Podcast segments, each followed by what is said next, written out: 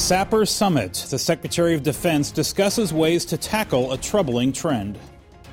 State of the Air Force. Military leaders discuss airmen and ISIL during a press briefing at the Pentagon.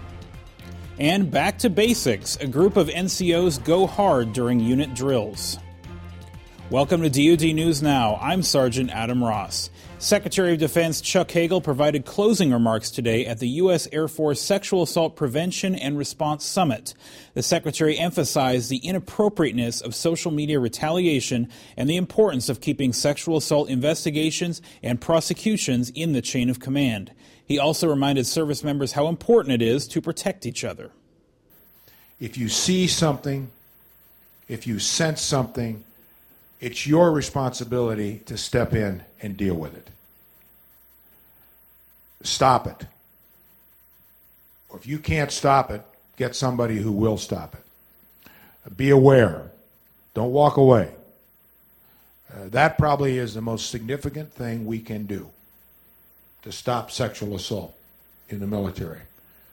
Uh, yes, we need all the other dimensions of enforcement and what you are doing, which you've been talking about this week. But, but having the personal awareness of situations when we are in all different kinds of situations at different times, to be able to say, no, I, have got a bad feeling where this is going. Whether it's you uh, or someone else, do something about it. And we fail each other and we fail our own standards if we don't do that. The five day summit was held on Joint Base Andrews in Maryland. For more information, head to airforce.mil. Our other top story the U.S. Air Force has flown more than 60% of the 16,000 plus sorties in the battle against ISIL in Iraq and Syria. That from Air Force leaders who briefed reporters at the Pentagon. Corporal Jonathan Herrera is live at the Pentagon with more. Corporal? Air Force Secretary Deborah Lee James and Chief of Staff General Mark Welsh gave their State of the Air Force update here at the Pentagon yesterday. General Welsh said despite almost daily airstrikes, the DoD does not expect to defeat ISIL with air power alone. You don't dictate um, in states from the air.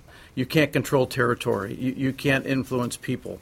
Uh, you can't maintain lines of control after you've established them. That, that will take a ground force.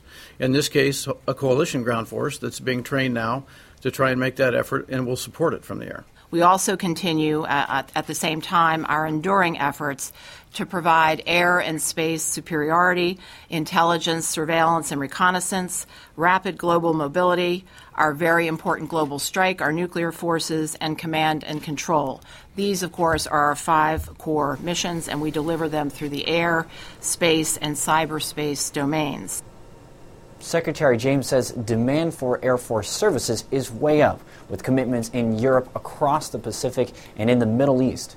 She says the challenge is meeting those demands with the smallest Air Force in history. Reporting live from the Pentagon, Corporal Jonathan Herrera, DoD News. Thank you, Corporal Herrera. Federal government offices will be closed Monday in honor of the Reverend Dr. Martin Luther King Jr. Military installations across the globe are honoring the slain civil rights pioneer. At Vogelweh Air Base, Germany, troops enjoyed a group breakfast while watching a program on Dr. King's contributions. For more on the life and times of Dr. King, head to defense.gov. Finally, NCOs on board Marine Corps Air Station Iwakuni, Japan took it back to the basics recently by practicing unit drills on the parade field. Lance Corporal Jonathan Smith reports. Every Marine spent endless hours learning it, but few perfect it. The precision, teamwork, and patience involved in unit drill quickly perish without revisiting movements that used to be muscle memory. They get too locked up in the mindset of they're here to do a job, and they get in the everyday monotony of showing up to work, uh, putting on their uniform, and just going through the day. And at the end of the day, they're done, they're on liberty they tend to forget about our traditions and where we actually come from as Marines. And when they come out to the PMEs, that's what we try to get back to is the basics. It's up to the Corporal's Course faculty advisors here on Marine Corps Air Station Iwakuni to help these NCOs bring it all back. Personally, for me, um, I think you should know how to do it because it's a part of the NCO heritage. It's part of um, everything that, that we are as NCOs going back through history, going back to all the battles, and uh, just having that basic knowledge of it. I think it's uh, it's a sense of pride.